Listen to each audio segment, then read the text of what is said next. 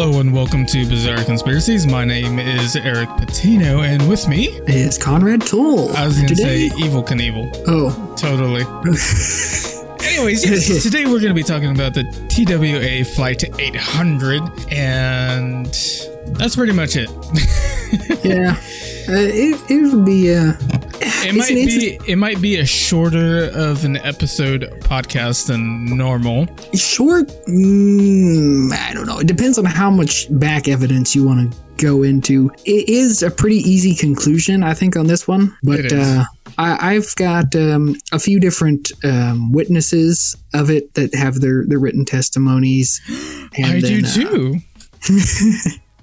And then also there's so if you go through the whole thing, the different theories that go on there, the debunked ones, and you go through them, explain why they're debunked, and then get to what actually happened as opposed to what the government says happened. I think we can make this one pretty long if we want to.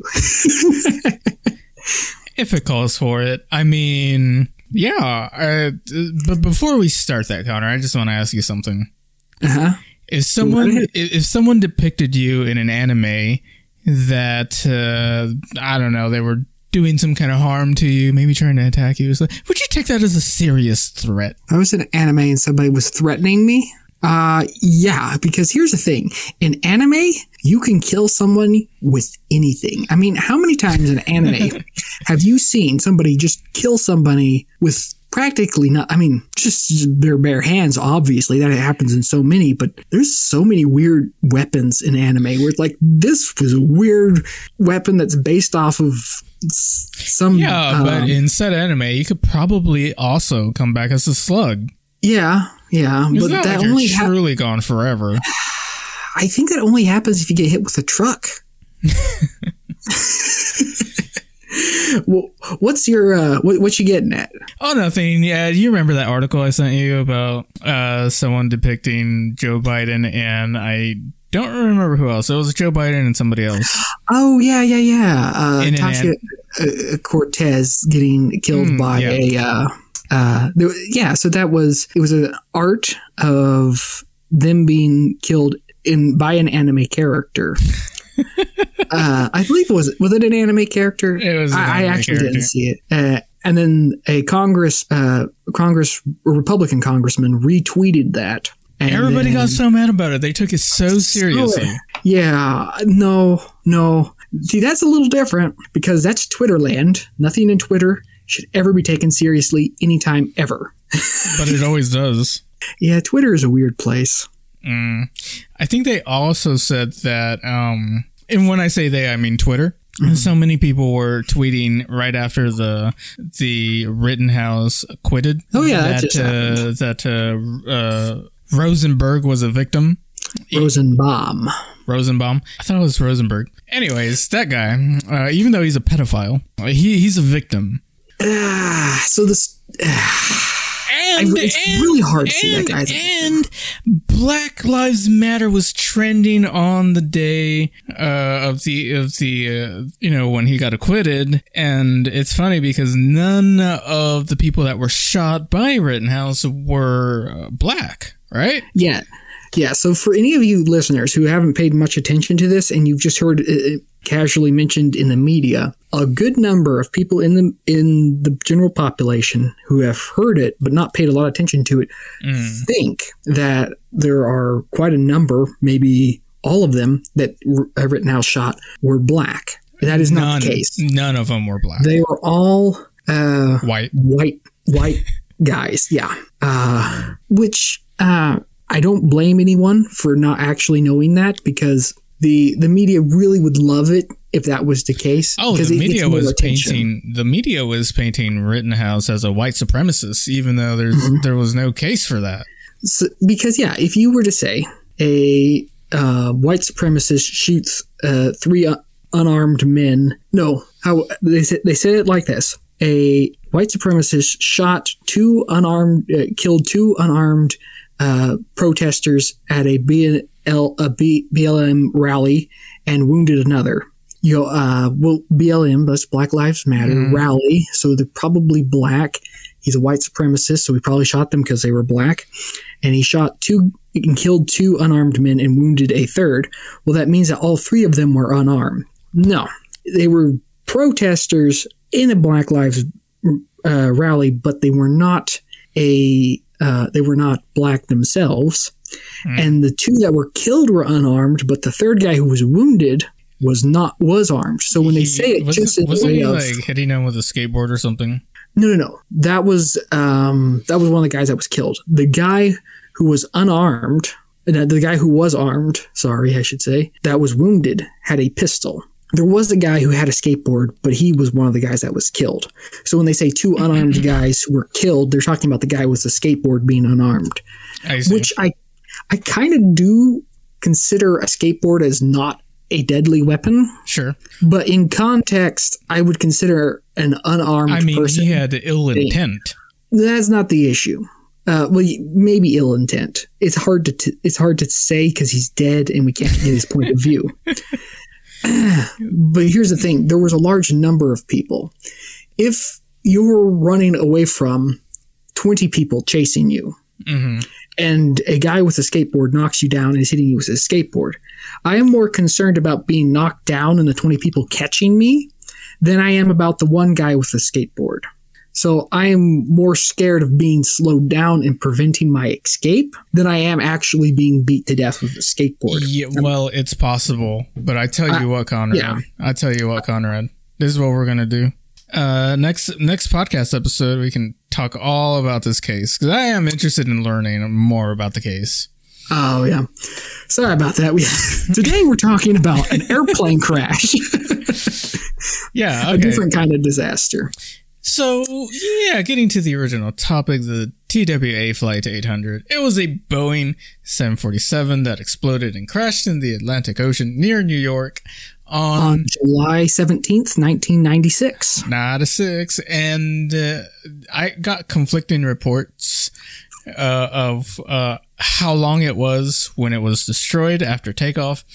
One report said 10 minutes, another one said 12 minutes. Either way, it was shortly after takeoff. Yeah, I think it's 12 minutes is what I got, but I actually don't know. It was flying kind of parallel it takes off from Long Island, New York, and it's flying along the coast up Long Island, a little bit skewing away from Long Island, but mostly parallel to Long Island. And so it wasn't actually too far from the shore when it exploded. Now, when it originally exploded, remember, this is prior to 9/11. Yep.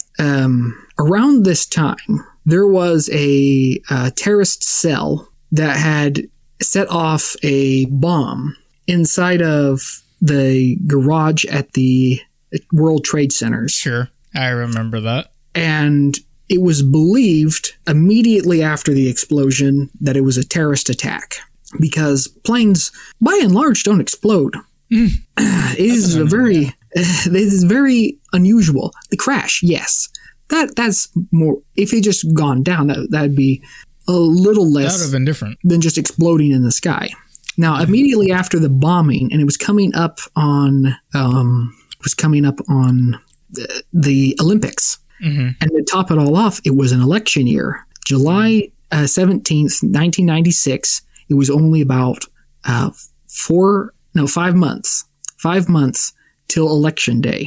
This is when Bill Clinton is running for re-election, his second term. And I love Bill Clinton. It's the beginning of it's a really tense time, high alert for terrorists. So everybody thinking it's a terrorist attack and that there's an explosion. And then immediately after this, there comes in 128 reports, eyewitness accounts of a missile flying after the plane. So the FBI launched an investigation, and they pull up all the parts of the plane. Well, not all the parts, but so many parts of the plane that they can actually fit it together kind of like a puzzle. And you can tell looking at it that it's a plane that's been put back together, and they are able to figure out where the explosion originated, which is right between the two wings and on the lower side of the plane. Mm-hmm. They also can tell that the nose was sheared off, and So right underneath the explosion, right in front of the wings. So immediately where the wings are, it's like the plane was decapitated. Just a straight, clean break. So what else did they gather? They gathered radar information on it of the crash and all the parts that flew away from it as it fell towards the ground. Now, they say that the explosion came from the explosion came from the left side, the bottom left of the plane, I believe. Do you know like how it was situated if you're sitting in the plane? Was it more to the left or the right? I mean, mostly it was at the bottom, but was it at the bottom left or the bottom right? Do you know? I don't remember. I don't think that's in my notes. It was pretty centered. What other things were found? Oh, there was found traces of plastic explosive residue on the plane. Yes. Wasn't there... some kind of a red fuel found on the seats. Red fuel? Yes, I think that's one of the things I found. I don't know about that, but I do. I believe kerosene is normally colored red, isn't? And so I believe that most plane fuel is a red fuel. Now, all 230 people died. There was no survivors. No survivors. And let me go ahead and say this now. This was a 4-year NTSB investigation. Yeah, it was a very long time. Yeah, it was at the time, right? It was the most extensive and costly investigation in naval history. So, yeah. So there's... Naval? No, not naval. Aviation. Why did I say naval? I know. So there's three theories that were predominantly put forward. One, mechanical failure. That seemed to be the most pushed forward explanation was mechanical failure. The second favorite explanation, I would say, was probably a terrorist attack. Yeah, like a bomb planted aboard the plane before takeoff. And then the third would be a missile. A missile.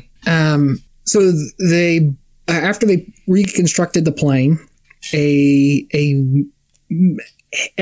suppose they had experts come in and evaluate the damage. Somebody who knew about airplane warfare, and they did a lot of forensic investigation on planes being shot down and said that it was not a missile because, this is their reasoning, that the explosion was not on the wings and that if it had been a missile, missiles being heat-seeking would have gone after the engines, and so the explosion would be on the wings, and that there would have been missile shrapnel found all throughout the fuselage, and you would find bits of missile all through the plane. And so since it was lacking these items, and that it would have had to have been a hit on the bottom main part of the plane, that therefore it couldn't have been a missile. And that, I love this one, that the missile that people purportedly saw was all 120-something eyewitnesses are... incredible, because they did not. No one could there wouldn't be that many people seeing it. And what happened is they heard the explosion, and then they looked up towards the sky. This is what the people who were saying the eyewitnesses are non-credible are saying. I believe the eyewitnesses are extremely credible. That after they heard the explosion, they looked. But even though the witnesses say that they were watching the plane, saw the explosion, and then heard it, that they heard it after they saw it. But if they say, no, people looked after they heard the explosion, and since, sounds travel slower than light, that when they looked up, they saw the burning aircraft nose falling from the sky, and they thought that was a missile flying towards the plane, and because the nose was sheared off. And it fell away downwards because of the way that the plane is shaped. Because of the, if you just took the nose of a plane, not taking into consideration the wings, you're just looking at the nose that got cut off. It will have a downwards push on the front of it because of the windshield. Has more wind drag than the bottom of the nose.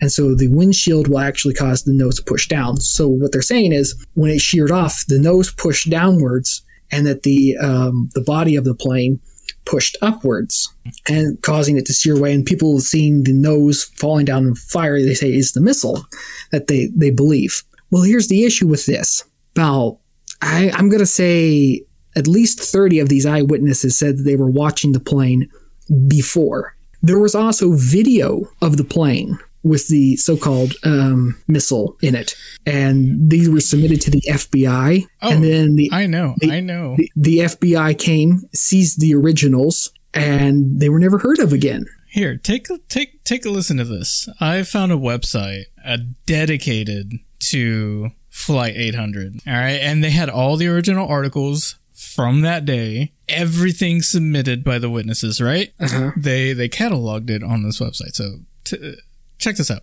The FBI interviewed 670 eyewitnesses to the crash of the TWA Flight 800. Witnesses who observed the event early in the crash sequence described a rising streak of light accumulating in the airborne explosion at the Flight 800's altitude. Nearly all of the witnesses observed the end of the crash sequence, which included the fiery descent of the jetliner into the Atlantic Ocean. The FBI withheld 212 official witness summaries from the NTSB for more than a year after the crash. The original NTSB witness group was given access to 458 FBI witness summaries, which were alleged to represent the total number of witnesses in the October 1997 NTSB witness group factual report. But later it was determined that 670 eyewitnesses were interviewed by September of 1996. Among the 212 official witnesses summaries withheld by the FBI were all accounts of a streak of light colliding with the aircraft. Let me see here. In addition, several witnesses, graphics and sketches and videos are missing today. Dozens of pictures and graphics were obtained from witnesses depicting their observations on the night of the crash. Some of these sketches have been produced by the FBI and depict a streak rising from the surface and exploding in the immediate explosion of the Flight 800. These sketches are included. It says attachment, but the website didn't have the attachment anymore. It says, however, though, several of the sketches, graphics, and videos obtained from the witnesses who gave detailed descriptions of the streak are listed by the FBI as unable to locate. And a good portion of their investigation is still considered classified. Now, if it is, as they say, a mechanical accident, which is the official conclusion. If it is, why on earth would that be classified? It is a Boeing 747, a commercial plane, so it's not like a military secret. It's not like the actual mechanics of the Boeing 47 are let's say trade secrets or anything like that. Did you know where the plane was going? Paris. Yeah, so it took off from JFK International Airport. It had a scheduled international flight to Rome with a stopover in Paris. Oh, that was okay. That was the initial flight for it. Exactly. If it failed by a mechanical failure, why is it classified? Did you get the witness from Major Meyer? So he was. Planes are not allowed to take off at the same time for safety concerns. He was the pilot that was taking off right behind this plane. And after it got airborne, he was told to taxi onto the runway and then take off after it. So he was probably the closest witness of this explosion. Yeah. He is a Vietnam veteran. Mm-hmm. He flew combat missions in Vietnam. What was his name? Major Meyer? Yes. Mayer. He had witnessed in his time many planes shot down with missiles. He knew what a plane getting hit with a missile looked like.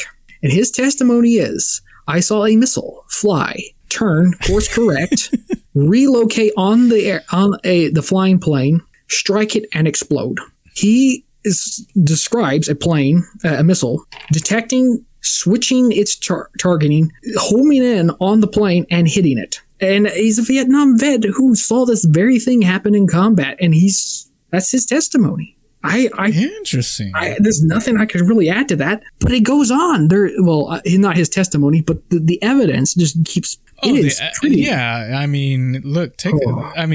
Witnesses banned from public hearing. In December of 1997, the NTSB scheduled a week-long public hearing on its Flight 800 investigation. Among the items slated for discussion were the eyewitness reports. 5 days before the hearing, though, the FBI pressured NTSB to exclude all of the witness accounts. Can you believe that? I totally can. I mean, yeah, we can, but the general public. At this point, not a lot of what the government does surprises me. I'm just like, oh, okay. At the time, though, here's the thing, though. Okay, here's one thing I do want to mention. I'm pretty sure it was a missile. If it was a missile and the FBI is keeping it a secret, why did they shoot down the plane for? Like, what was the purpose of shooting down the plane? Was there something on board? Someone on board? That's a very good question, because whenever you have a crime, one of the most important things you must prove is intent. Right. Because if you commit a crime without intent, it's generally not a crime. Murder without intent is not murder. Interesting. It's just manslaughter at that point, really. Sometimes negligent manslaughter. So this is where the Navy comes in. The Navy was conducting multiple military drills at the time in the area. There was, I think, 8 warships in the area and a large number of submarines. There was another pilot who testified, I don't think it was Major Meyer, who testified that there was drones in the air, target drones. I did hear that, yeah. Was being shot down by the Navy. So if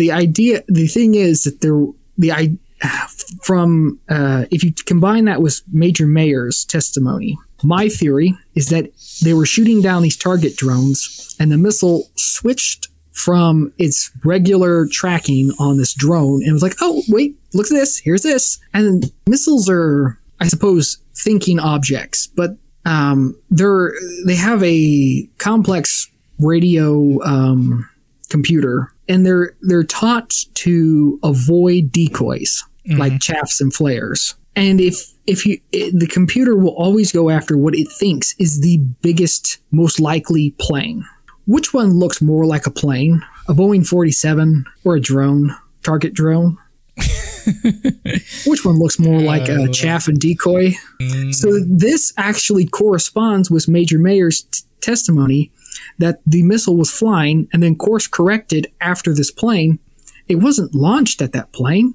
It was going after a drone, and then it started and it detected the plane. It's like, wait, that's my target over there. But recorrected. Do you think it actually was a mistake? I believe it was 100% a mistake.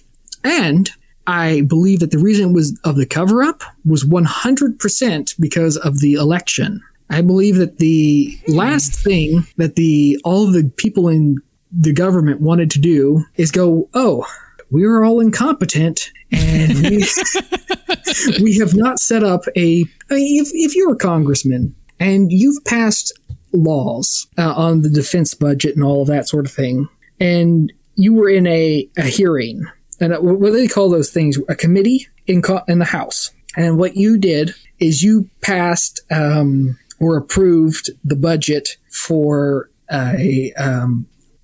naval training, because missile training is not cheap. The training and all of that, I'm sure it's not.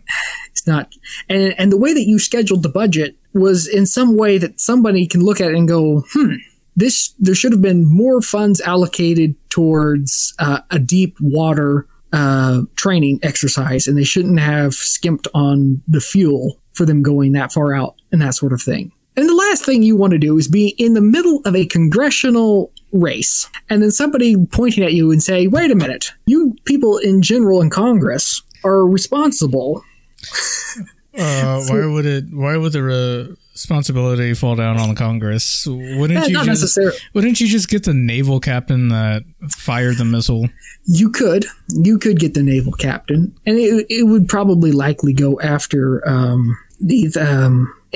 It could go after the military, but I'm sure he got punished for it anyway. Off the records.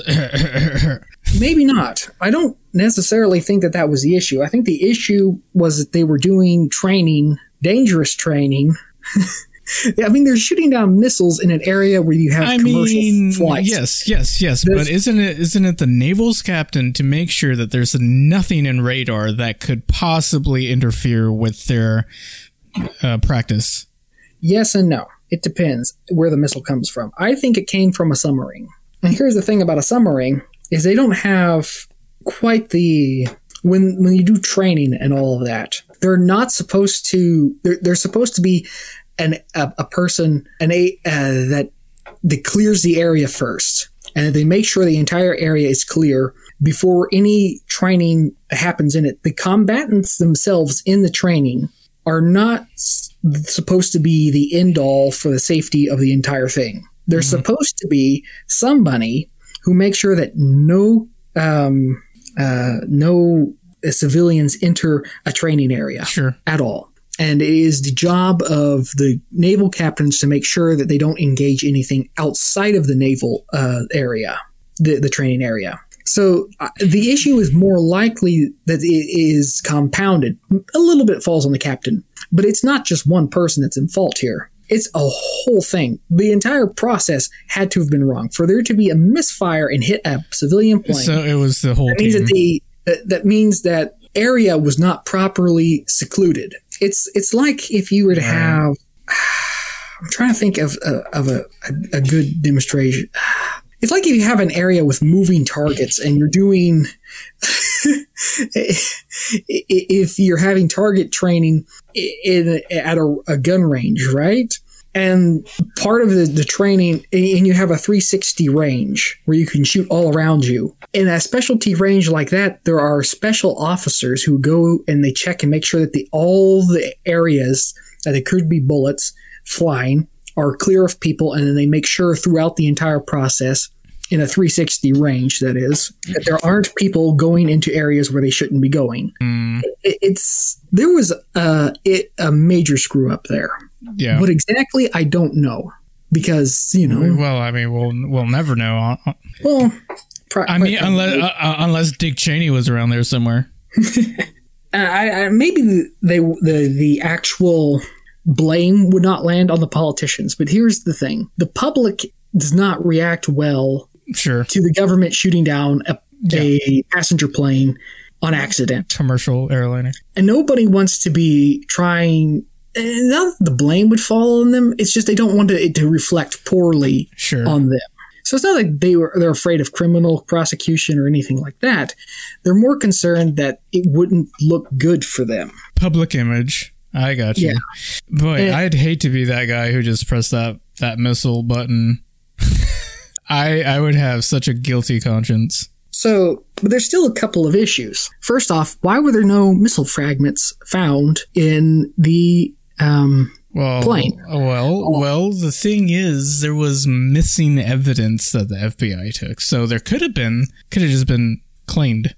Well, this brings me to the testimony of another fella, Brigadier General Benton Partin. Well, I'll tell you what, Conrad, hold that for the second half of the podcast. We are going to take a quick break. Yeah, so coming up after the break, I would like to go into why I don't think that it is a mechanical failure, and I'm going to debunk that one, because I'd be remiss if I didn't.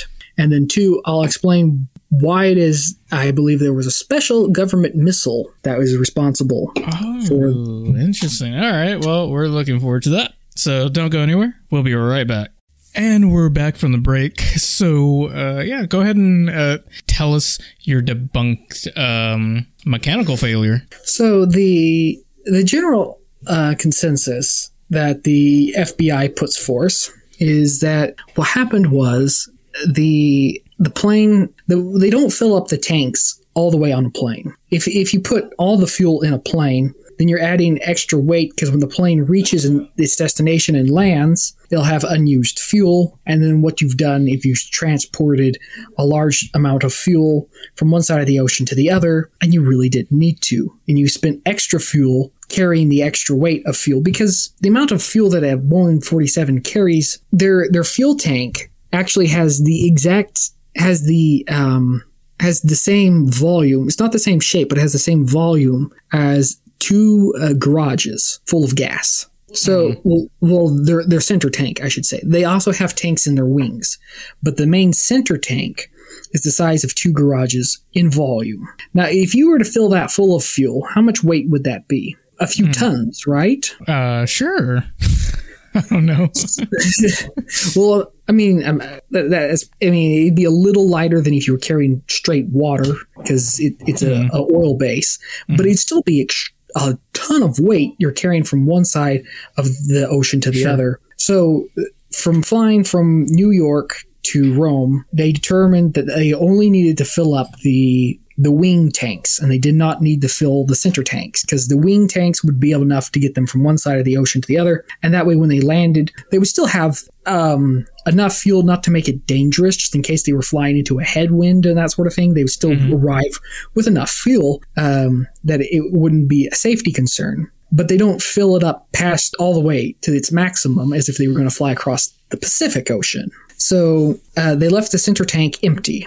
But it still had a significant amount of fumes in it. I do kind of believe that their theory that would make it explosive is correct, because their idea is they had 75 gallons of fuel left over inside the center tank that they didn't pump out, but it isn't enough that they could actually run the engines on it. That'd be enough fuel to fly the airplane for maybe a minute or something, because you got this. It's hardly any fuel at all, so they're not going to pump that out. It's practically negligible amount. But they determined that what happened is that tank got heated sitting on the runway, fuel, the 75 gallons, evaporated and turned into fumes, which made it more flammable, and then that exploded. There's a few issues with this.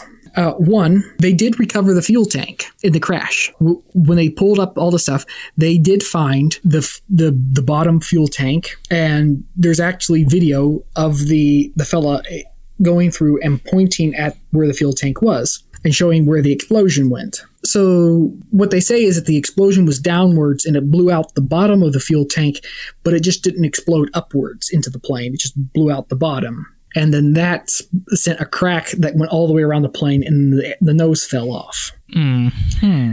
So here's the crazy thing. Why would there be fuel igniting inside of the tank? Their theory is that there was an exposed wire. Well, that's not enough, because the wires that run down into the tank that power the gas, the fuel pump that pumps the gas out, is specifically made so it will never spark. When they designed it, they knew that they would make sure that the pump could run on a small enough amount of power that is impossible under even the best circumstances for that amount of current. Even if you were to run it through a spark plug, it would not make a spark. It's just incapable of that current running and making a spark. That is why they put it in a fuel tank, because they know that it was impossible to make a spark. So it's impossible for that to happen. So the only way is if they had an electric current that it wasn't even designed to run through that into that fuel tank.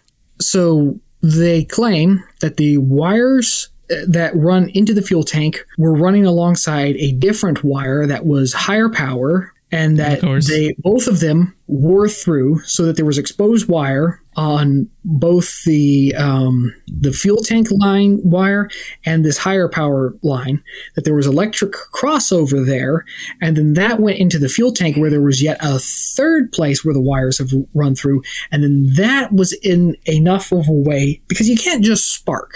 It's it's got to have a short in the line where the electricity has to complete the circuit by making a hop. That's what makes it spark. If it makes a complete connection, it will never spark. So, in order for this to work, you have to have three breaks in the line, and not only a break in the line, but a perfect separation that causes the electricity to jump and spark, and then that will make an explosion inside the tank. And they did put the exact same amount of fuel in a plane, have the plane go through the same procedure of waiting for this amount of time that it waited, then take off, and they measured the temperature inside the tank at the point where it exploded, and they found that the fuel had evaporated and had the conditions necessary to make it an explosion. But still, you have to have the spark. And when they were putting forth this argument, they realized that they are making quite the issue, because in order to run this test, they had to show that this the test itself would not result in an explosion, and that they were testing to see if it had the same characteristics that would allow the explosion to happen. But in order to do the test, they had to make sure that it was safe, so they didn't cause an explosion. You know, mm-hmm. You don't want your test to cause an explosion, right?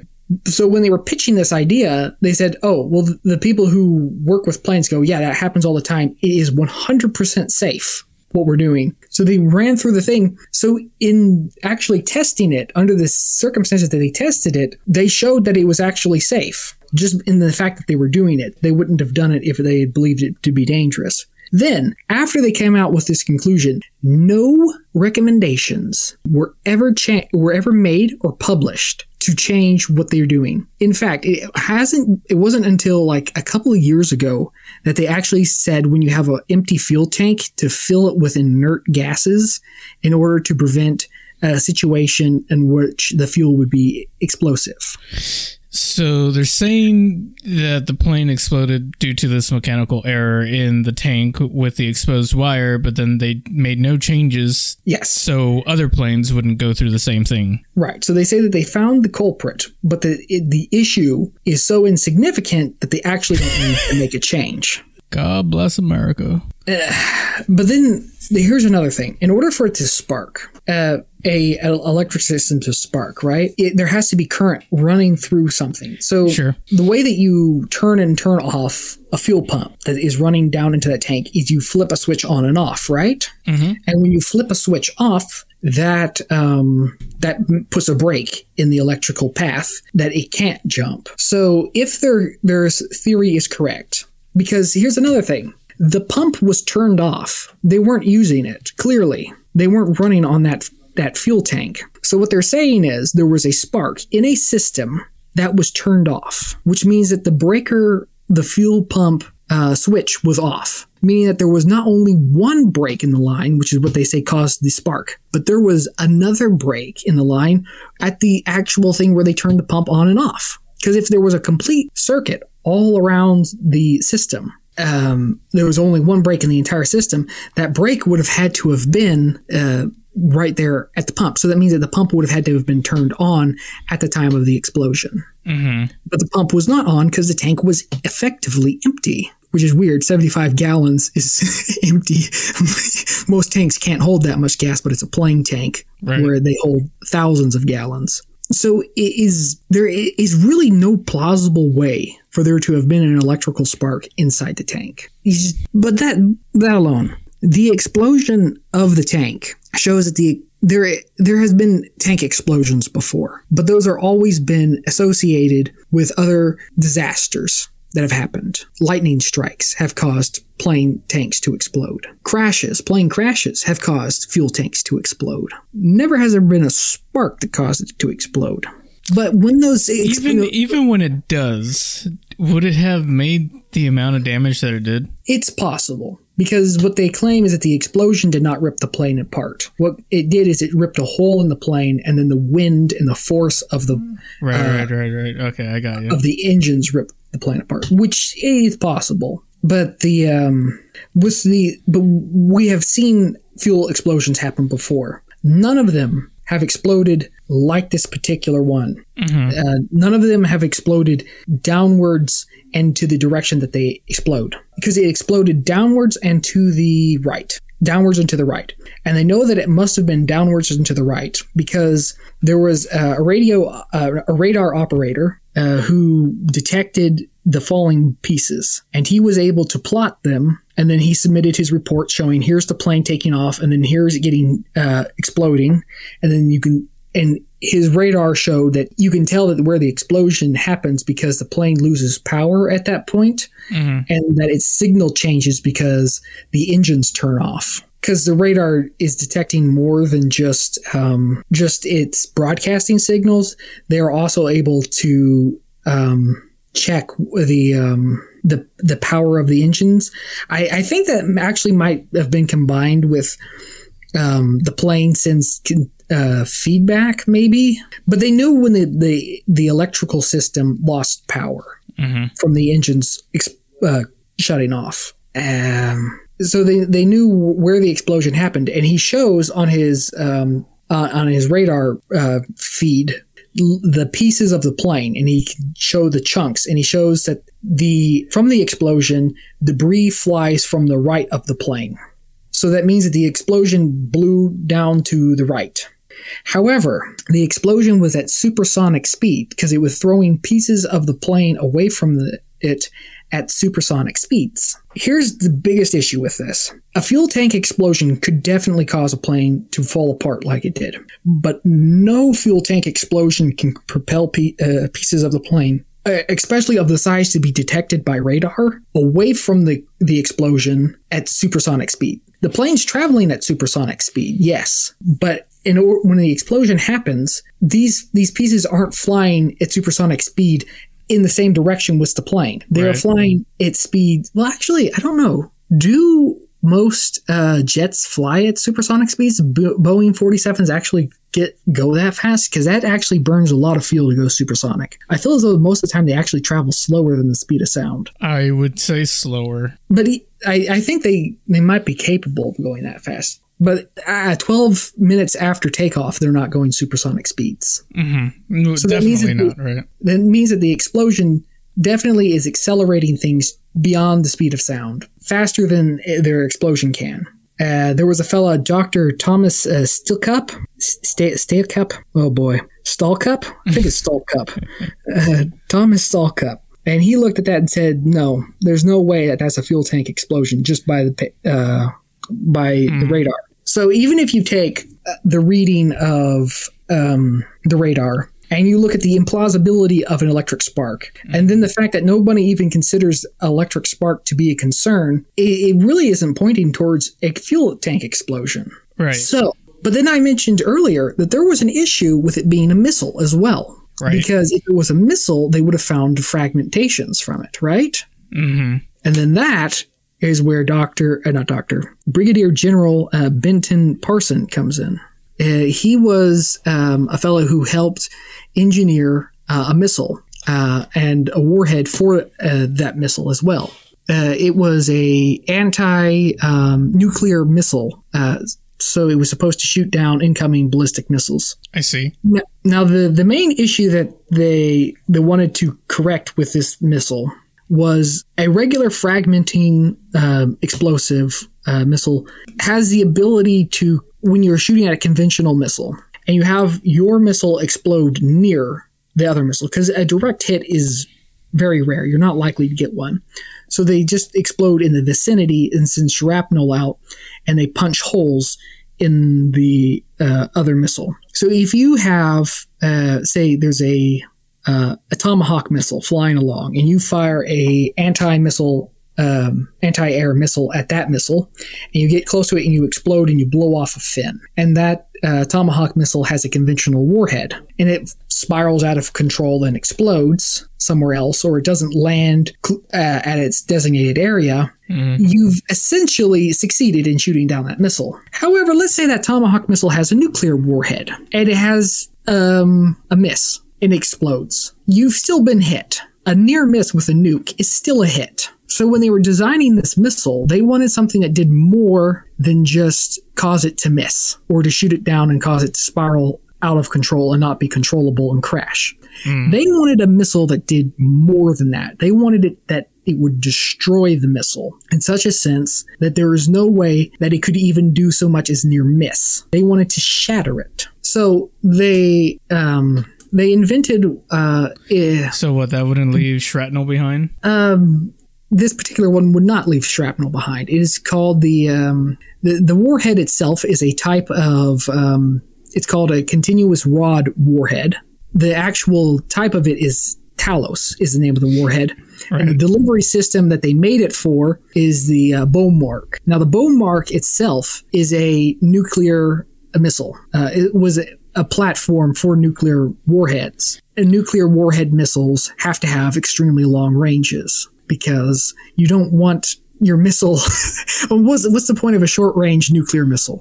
If you have a short-range nuclear missile, it's going to blow up in your face, practically speaking. Even if it flies 3 miles away, it's still going to blow up in your face. So the Bomarc missile was meant to specifically destroy nuclear weapons. It had the capability of carrying two different warheads, at least two different warheads. One of them would have been the Talos continuous rod warhead, and the other one would have been a nuclear warhead. And the idea with a nuclear warhead is you would hit the other nuke with a nuke and really destroy that nuke. And you wouldn't even have to get that close to it. You would nuke their nuke.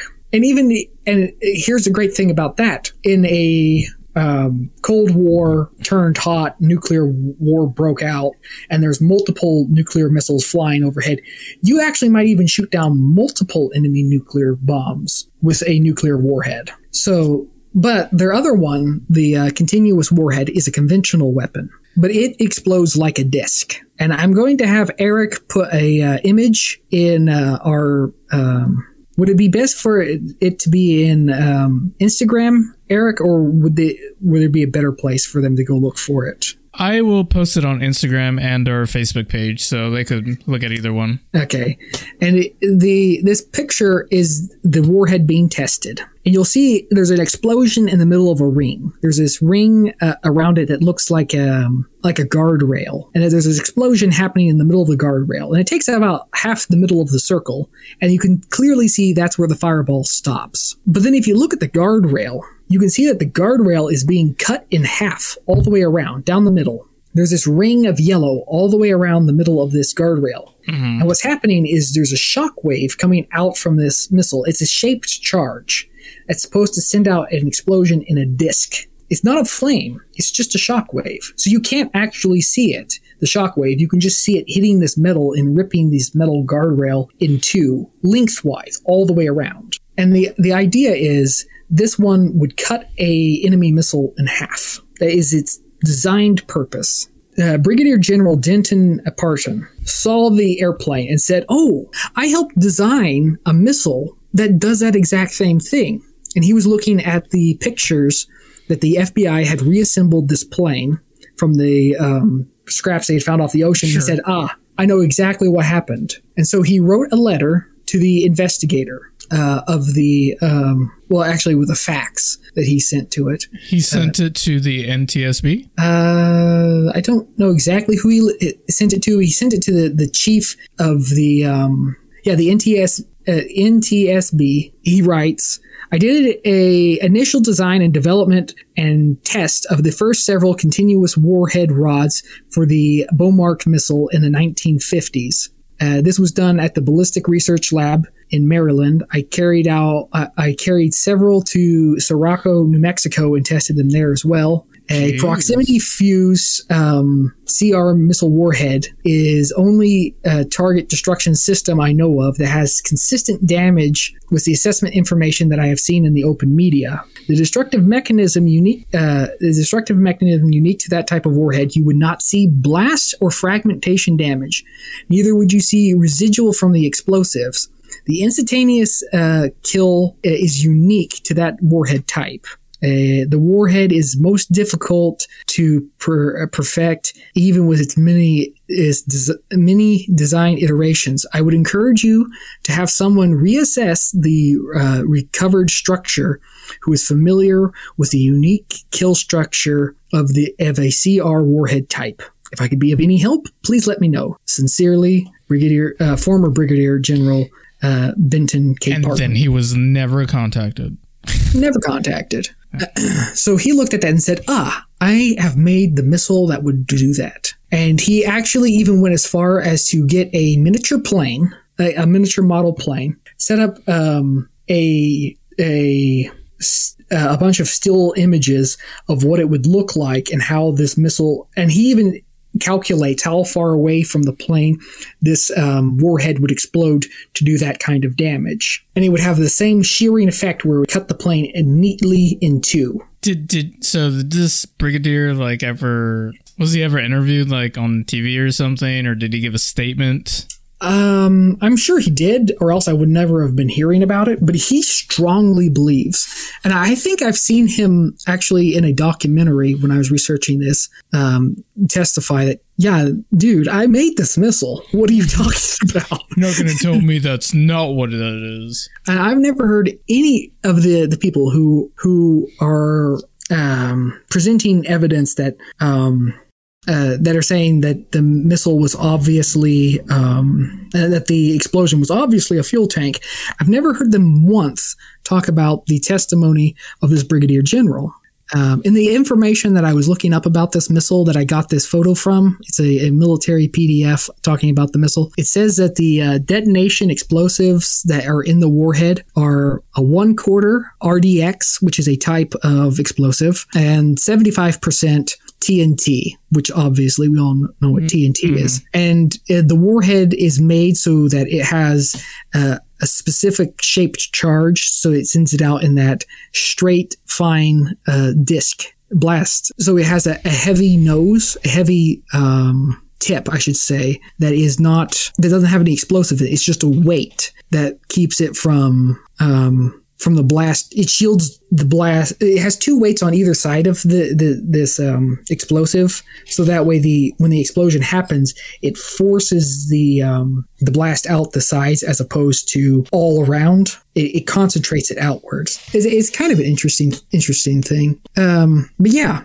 All right, so we've concluded not mechanical failure or not because of the gas. One more thing. Do you remember the explosion residue?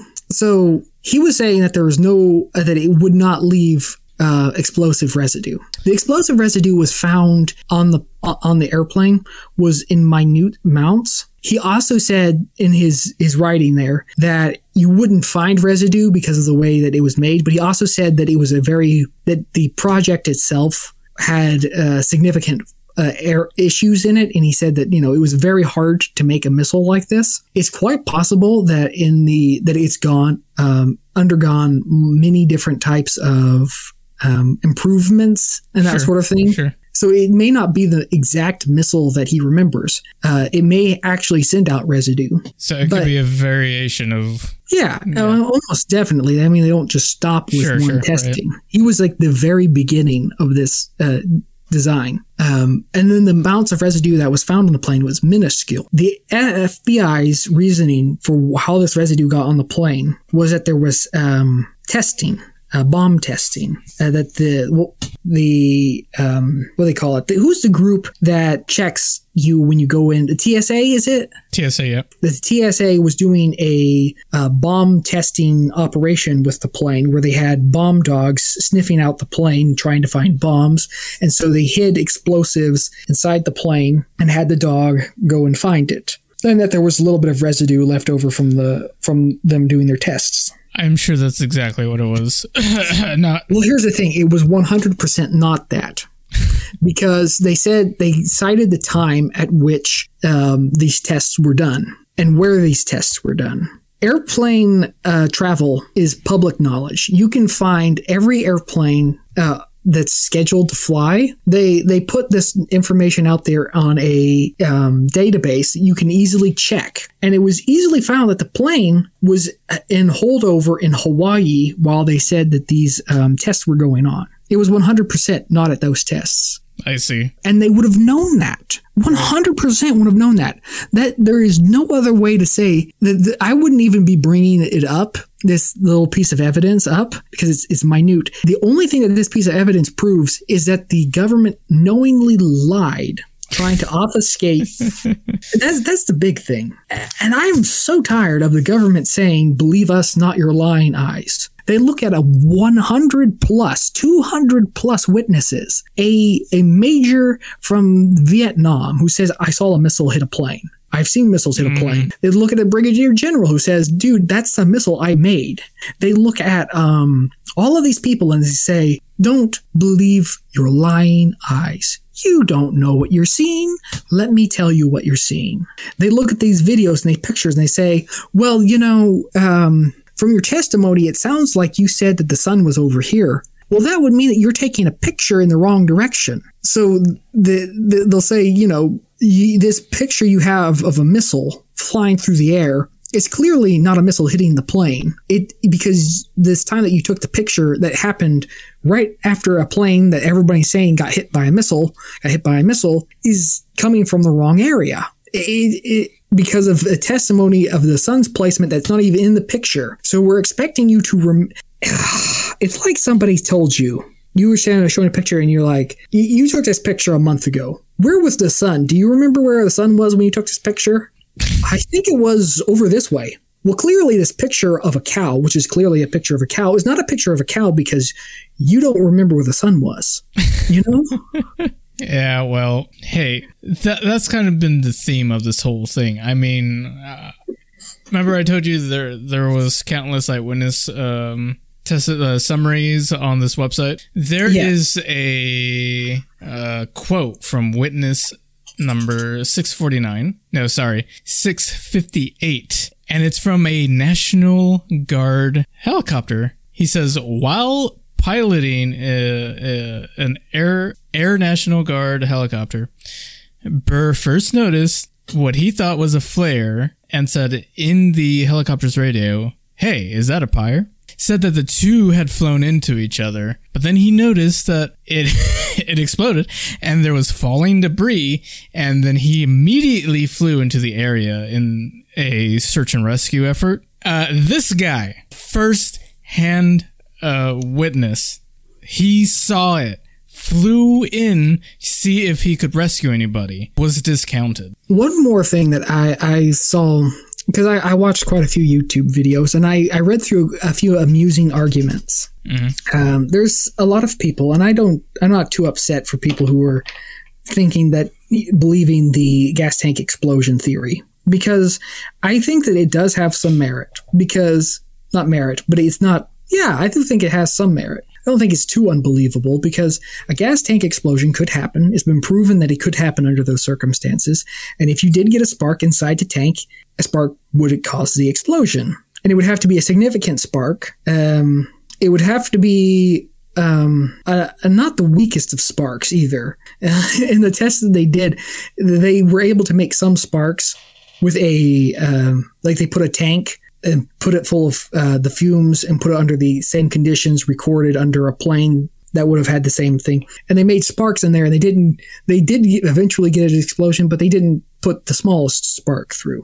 So, yeah, I suppose maybe it is possible. You could end up getting some sort of a spark in a gas tank at some time under, you know, all the things going wrong. You're getting the wrong wires crossed.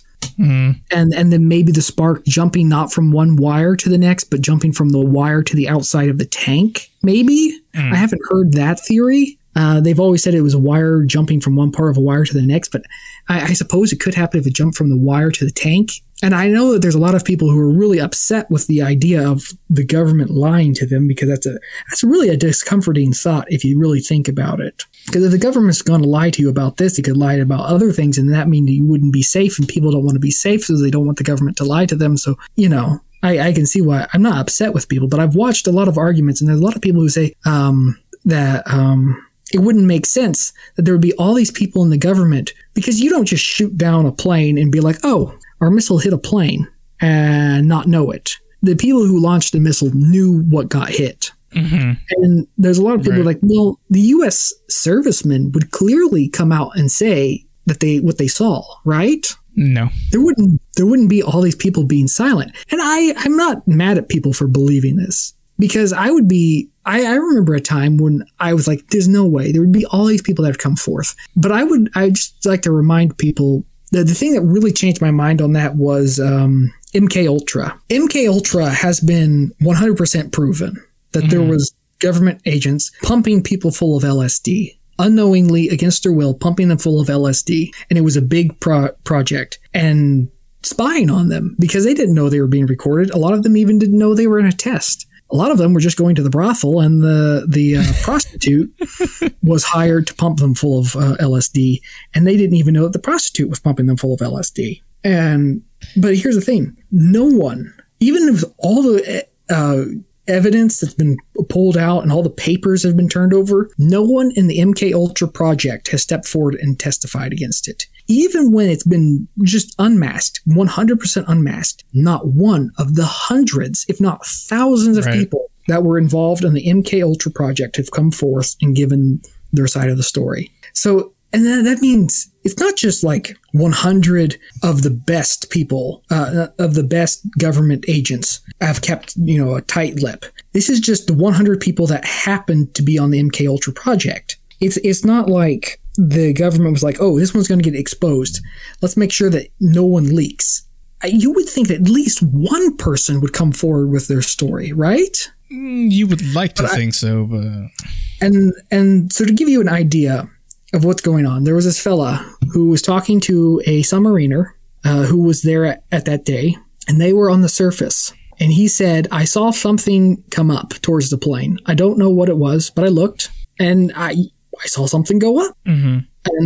And I should say that's a common, one common fact that almost all these witnesses had. They said they saw something ascending towards the plane. Which the government says, no, what you actually saw was the nose falling. And because the plane was rearing upwards and the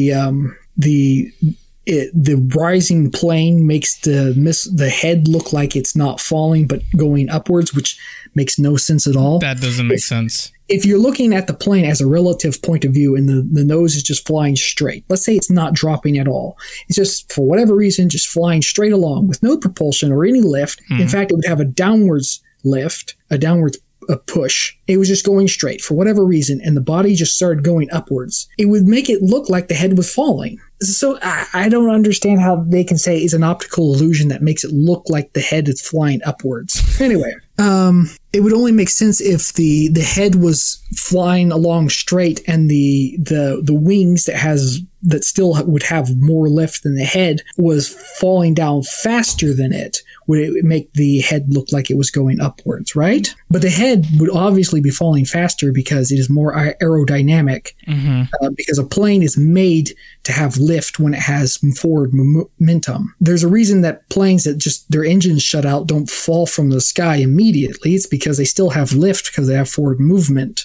And you can still land a plane and live without any engines. There's been countless stories of people. Yeah, that's happened a lot. So the head would obviously be falling faster. There's no way to cut it that the head would be the missile that people are seeing. But this guy said that he didn't want to come forward and give his name and go public with it because he was afraid that the Navy would withdraw his pension. And that makes sense. I mean, why? Even if he wouldn't go to jail, even if nothing, he lost nothing but his pension, what would he gain? I mean, what's the point of coming forward with his story? Right. And if he did come forward with his story, that he saw just this missile going upwards, and he's not 100% positive that it was a missile, and he's not 100%. He would have been dismissed anyway. Yeah, he wouldn't make a change. It's not guaranteed that he would unmask the government. So he would have lost his pension for absolutely no gain. Or at least not a certified gain. Right. What would be the point of that? And so he's just a regular guy trying to do regular things. And imagine you were at a New York subway, Eric, okay? And you saw this abusive boyfriend beating his girlfriend brutally, threw her on the ground and was like stomping her head. People would step in, right? I would hope so. You would hope so. But there are video upon video upon video upon video of people just stabbing, killing each other, beating, and nobody's going to be. Nobody helps them. They just watch and they go, "Ooh, that's bad. That's bad." But I'm not getting involved. Not my circus. Not my monkeys. So even though you go, well, obviously somebody would come forward. Yeah, but it's New York, Well, it's not just New York, but yeah, it does happen in New York. It happens anywhere. It happens to such an effect that it's called the oh my God, they're after you. Hide. I think that's an ambulance. No, I think that's a fire truck. That is a loud horn. I don't know. I mean, I could kind of hear a horn, but it's not. I mean, you would hear it better than me. Oh, there we go. No, ladies and gentlemen, this is what used to happen on a daily. Now it's kind of a rare treat. No, I was talking about naval pensions. I mean, why would somebody step in and risk their whole pension? It's just, if here's the thing, I bet this man would come forward if like 11 other service people who were in the room that launched the missile all came forward and said, yeah, we were on the USS blah, blah, blah, and we launched a missile, and it hit the plane, and we watched it go down, and we all stood around and said, oh, dude, oh, no, dude, what do we do? And then we went to the captain, and then he said, I guess we'll head into port, and then we got the port, and we reported it to the higher-ups, and then we were all sent to something or other. We were locked up for a couple of days, and then an investigator came and said, you didn't see anything, nothing happened, you'll never speak to this to anyone ever again. And then we left that room, and then we were watched by like some guys in some coats, and they were obviously following us, and we were monitored for a couple of days, and we didn't say anything. We didn't say anything to each other, and we didn't even show up. You know, if people came out with a story like that, I'm sure that this sailor would come forward. And if the bystander effect was broken. Let me ask you this. Uh-huh. I know you said the government doesn't want to look bad and all that because, you know, the people are supposed to feel safe with the government. But what would have been so terrible that admitting, oh, you know what? That was actually a mistake on part of the Navy. We're so sorry, right? They make this huge apology to the public and they got a hold of the family that lost family members on the plane, and then they like, okay, you know what? We're gonna take care of everything. We're gonna take care of you guys.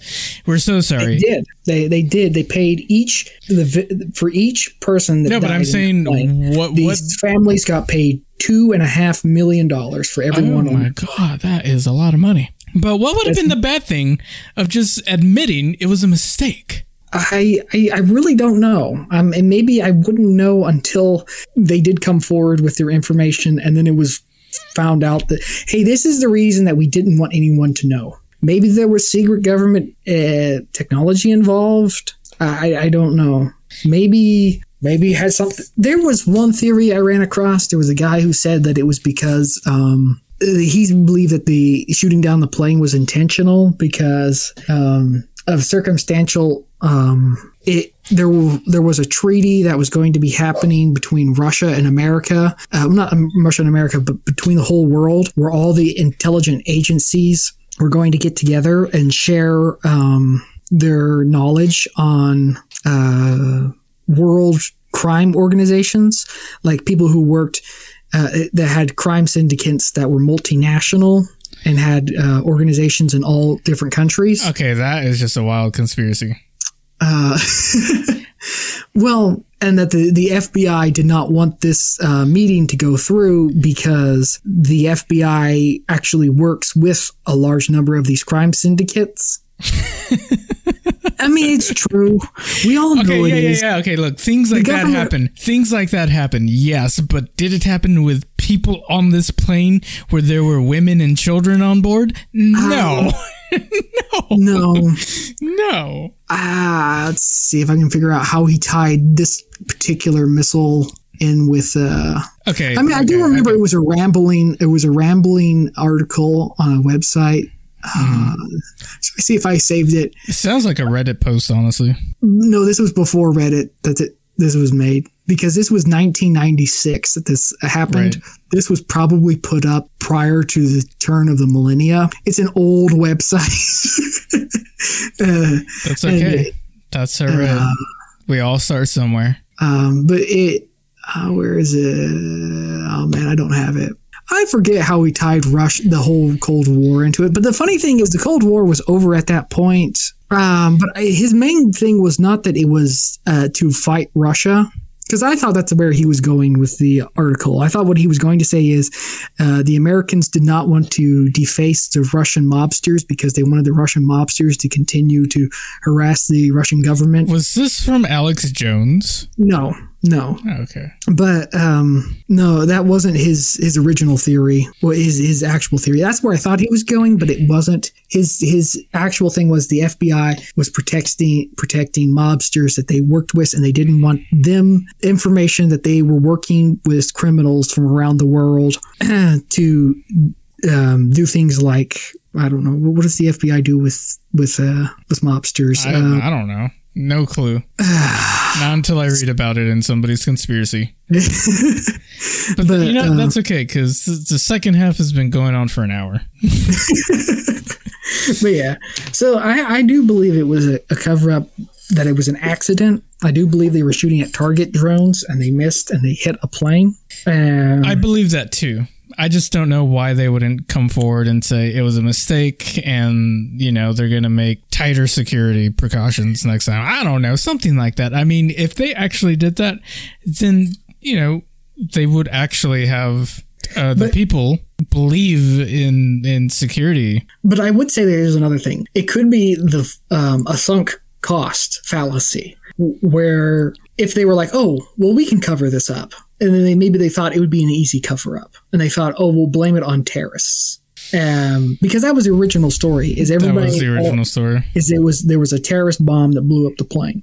Mm-hmm. And maybe they thought that would be easy. And they were just like, yeah, we'll do a cover-up. But then they knew what happened. And they're like, well, we'll just go with this terrorist story because, gosh, we don't... And they thought it'd be an easy cover-up and it'd just go away really fast. And then... all the witnesses came out and all of the things. And then they were like, ooh, we have to do a hardcore cover-up now. We thought it would be an easy cover-up, but now if we get caught in an easy cover-up, then what does that say about us? That verifies all of these other conspiracy theories. It verifies that we are villains. It verifies that we do stuff like this. We can't lose face trying to cover it up. It's one thing to say, oh, we accidentally shot down a plane. And then they say, we accidentally shot down a plane, and then we were going to cover it up, but now we're unmasked, and so now we have to come forward with the truth, and we're really sorry. That is way worse than just saying, oops, you know? You know what I'm saying? Once you get caught in a little lie, they're not really covering up the fact that they got shot down. Maybe they're covering up the fact that they were doing a little lie at the beginning. Right. Because, I mean, well, what would happen if it came forward, like evidence came out today, that 100% they did shoot down this plane and they 100% did cover it up? That means that so many of these conspiracies, these crazy conspiracy theorists, are not so crazy. They can't do that. After the fact, so many years, right? Because then, I don't know, people would riot hardcore like we've never seen before. I don't know if people would riot. No, they would. They wouldn't be able to get away with as much stuff in the future. Every time something would come up, people would be like, here's the Flight 800 again. They're doing a Flight 800 on us. Are you doing a Flight 800 on me? And they wouldn't be able to get away with as much stuff in the future. They definitely wouldn't get away with it now. But I do think that there'd be people rioting. Seems like people are rioting for no reason these days. I actually don't believe there would be a single riot over it. Really? I think people riot for all the wrong reasons and riot for none of the right ones. Well, that's certainly true. Yeah. Okay, so, well... like I was saying, I didn't believe this one was going to be a short episode. No, you definitely made it a proper long episode. I mean, I think we're like 30 minutes over our normal time, which is okay. I have a feeling we're going to do a 2-hour special on the Rittenhouse. That's just my gut feeling. But yes, ladies and gentlemen, that will conclude today's episode. Thank you so much for listening to Bizarre Conspiracies. I hope you've enjoyed that one. It's a good old conspiracy from back in the 90s. But if you have a conspiracy or any topic at all you would like us to dive into, you could send us an email at bizarreconspiracies@gmail.com. That's all one word, bizarreconspiracies@gmail.com. However, we will be doing the Rittenhouse story next episode. We won't be doing Thanksgiving because it's just too late for us to get into Thanksgiving and have it out by Thanksgiving. So I'll probably do a replay of last year's. It was pretty good what we did last year. Was it last year or 2 years ago? I don't remember. You will hear a replay of a past Thanksgiving episode. And then you'll hear the Rittenhouse. And then I don't know what after that. Probably do Christmas early just to have Christmas done. Yeah. Or we could do whatever, if any of y'all have like some great suggestions that we're missing, maybe some pressing things come up. You can always send us suggestions at... You going to do it? It's bizarreconspiracies@gmail.com. It's usually in the description, so just head down to your description, copy that email address, and then send us an email. I get a ton of weird emails. So yeah, I know people are grabbing it. Conrad, final thoughts on today's episode?